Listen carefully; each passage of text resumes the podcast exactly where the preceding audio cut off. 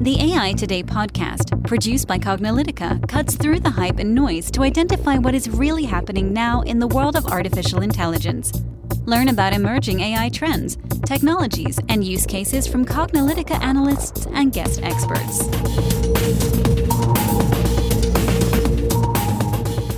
Hello, and welcome to the AI Today podcast. I'm your host, Kathleen Walch. And I'm your host, Ronald Schmelzer. And uh, we are deep in the deep learning part of the AI glossary series. So, if this is your first AI Today podcast and the first, maybe the first uh, glossary series you're listening to, you should know that we're defining a lot of terms that you should know around artificial intelligence, machine learning, and big data in our glossary series, which is actually just a series as part of our whole AI Today podcast, which we've been doing now for five plus years and 300 plus episodes. So we got a lot of stuff, if, especially if you're interested in not just what these terms are, but doing AI right. We have a lot of great interviews with folks who are implementing AI today, as well as stuff that we bring from our CPMAI, the Cognitive Project Management for AI education, training, and certification that we do, and the methodology for running AI projects. We talk a little bit about that there, and we bring in some of the folks who are doing it, as well as other things we talk about, use case series and our failure series, which has been very popular.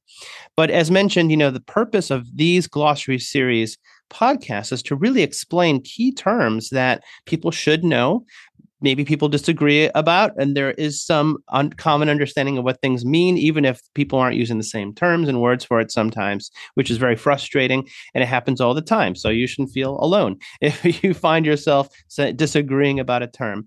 It, it i think really the what we're trying to is explain it from the point of view for those who need to be familiar enough with the term to have a valid a conversation with other people. You may not be a data scientist or machine learning engineer, but you may need to work with data scientists and machine learning engineers, or maybe you need to know that for the context of whatever you're doing. Or maybe you are a data scientist and a machine learning engineer, and even you are confused about the terms, which you should not be embarrassed about because honestly, the industry does a terrible job of providing rational definitions for things, disagreeing about the terms themselves, using multiple words to say the same thing, using the same words to say different things.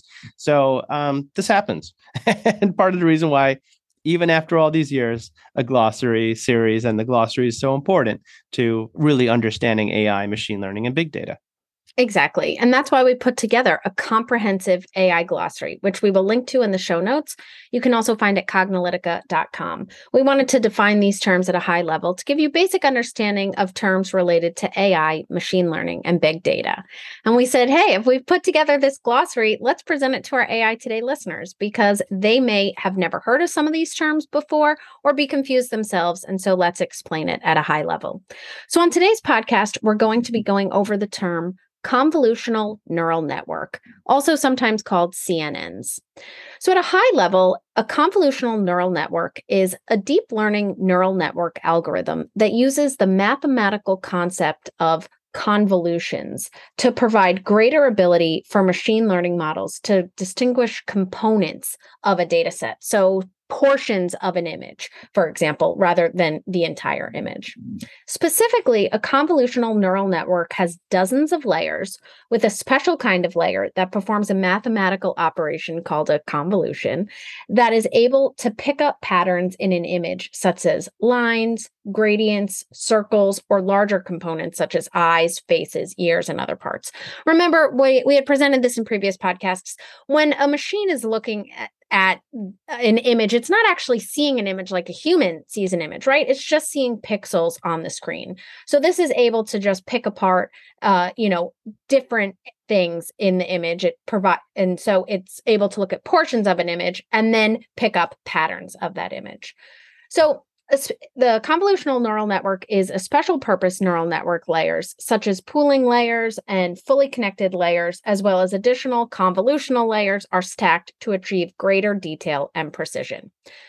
CNNs really revolutionized computer vision because they don't need pre processing or feature engineering to work and can identify key features directly on the raw image. So you know, think about that. Like it, it was really revolutionary.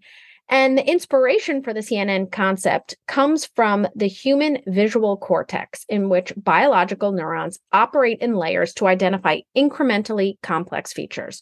So, if you remember, we have uh, defined some of these terms in previous podcasts, but we were saying, you know, we're not quite sure how the human brain works, but let's try and mimic it. So, uh, just important to kind of keep all these concepts in mind as we're presenting these additional terms.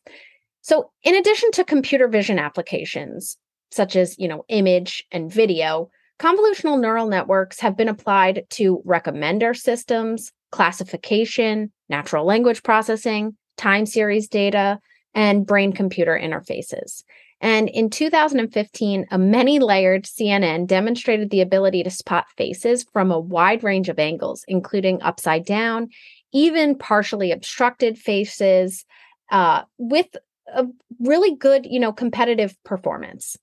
Yeah, and I think that's what got, you know, part of what got people thinking is like, hey, you know, sort of the traditional, you know, we've been doing AI and machine learning actually for decades at this point. And we talk about that in our artificial intelligence. When we talk about artificial intelligence, the history of AI, machine learning in general, it's not like we just discovered machine learning you know out of nowhere we've been doing all this evolution for decades and decades and we we have been uh, computer vision has been one of those challenges that we have been trying to to do for many years and actually in one of our uh, the uh, podcasts we talk about computer vision we also talk about an actual challenge called ImageNet which is a competition for trying to get computer systems to recognize things in image and parts of images and things like that. And it was this convolutional neural net when they said, well, wait a second, maybe we don't need to just have this one big network and we kind of try to jam everything through it and try to make the one network do everything. Maybe we can have these specialized kinds of neural nets that, you know, maybe we don't connect everything together and do things in the plain Jane vanilla way, which was the feed forward neural net, which was around even since like the 70s and 80s. You know, now we have this new idea. And there were a couple of breakthroughs of, of this idea of the convolutional neural net, which again, researchers building on top of researchers, building on top of researchers, learning from each other what works. But there are two in particular that ha- were very notable that made the convolutional neural net idea itself revolutionary. There was one developed called LeNet, which was developed by Yann LeCun. So you can kind of understand where the word LeNet comes from. Um, uh, was previously a, a, is a system that, that is a convolutional neural net that he built that was used to recognize handwritten zip code numbers, so numbers, so handwriting recognition. And he used this convolutional technique. And uh, previously, the way that people have done that, the old computer vision approach is that they had people who tried to do these things called coefficient kernel coefficients to figure out how to find parts of an image because I can actually know what this application is. If you think about how your post office works, they have these machines that, you know, that route mail and, you know, they take a picture of the of the mail and they then try to figure out where it goes and in the United States, our postal codes are called zip codes and they're 5 digits and that tells you where and how to route the mail. And you can imagine having a machine being able to figure out people's handwriting would be pretty powerful. The problem is people's handwriting is different sizes. Maybe people write crooked, and getting a computer uh, vision system to recognize all these different possible ways it turned out to be a real challenge. So what Yann LeCun did, starting even in 1989, he used the ideas of back propagation. We talked about that. He used that to learn these convolutional coefficients, and the learning was automatic. Like he, they didn't have to go in and hand tune or hand code anything, and didn't have to do any of that hand feature engineering. And it was really suited to a very broad range of image recognition problems and image types. And this proved to be fairly revolutionary. So in 1998, this he had a seven-level convolutional neural net that classified digits and he not only used it, as you can imagine, for the zip code problem, but for banks to recognize handwritten numbers on checks. So LeNet was great. 1997, though. So this is already getting getting there. Fast forward a few more years, another neural net sort of still had this ImageNet challenge of trying to recognize things. And uh, another neural net developed by Alex Krizhevsky, Ilya Sutskever, and Geoff Hinton, some of these names may ring a bell, built something called AlexNet, which really got breakthrough levels of performance. And part of what they did is they continue, not only reiterated this idea of the convolutional neural net, they added more complexity, but they introduced the idea of hardware acceleration with GPUs. That was like one of the big things. I know it's a small thing, just like speeding up the math, but speeding up the math really worked out.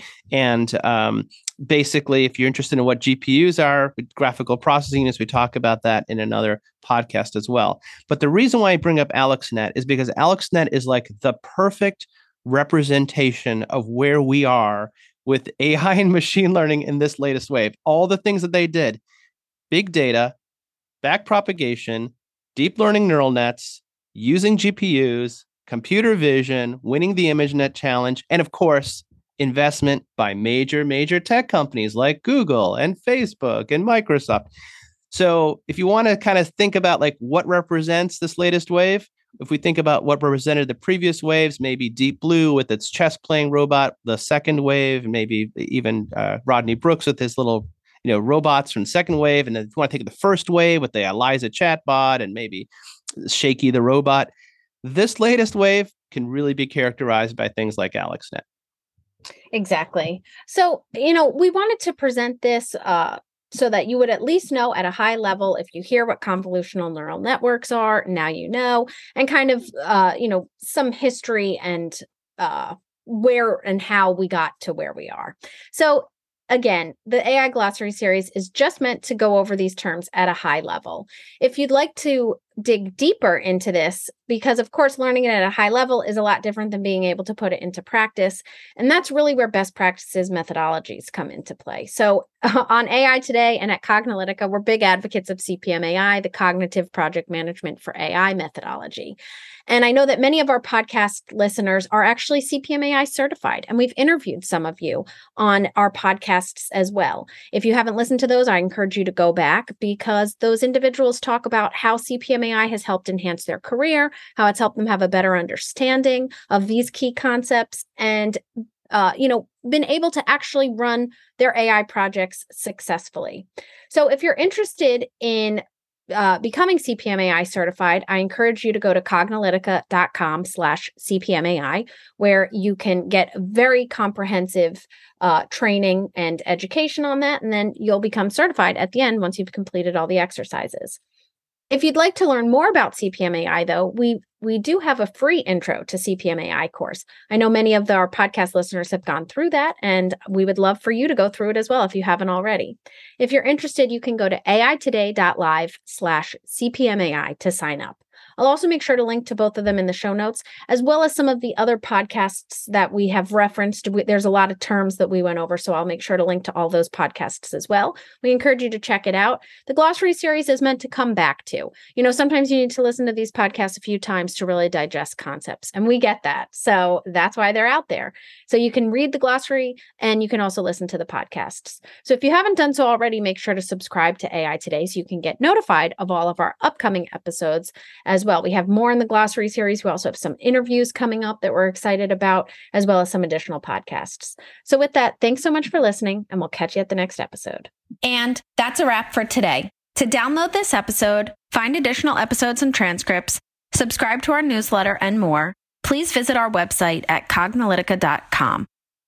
Join the discussion in between podcasts on the AI Today Facebook group and make sure to join the Cognilytica Facebook page for updates on this and future podcasts. Also, subscribe to our podcast in iTunes, Google Play, and elsewhere to get notified of future episodes. Want to support this podcast and get your message out to our listeners? Then become a sponsor. We offer significant benefits for AI Today sponsors, including promotion in the podcast and landing page, and opportunities to be a guest on the AI Today show. For more information on sponsorship, visit the Cognilytica website and click on the podcast link. This sound recording and its contents is copyright by Cognilytica, all rights reserved. Music by Matsu Gravas. As always, thanks for listening to AI Today, and we'll catch you at the next podcast.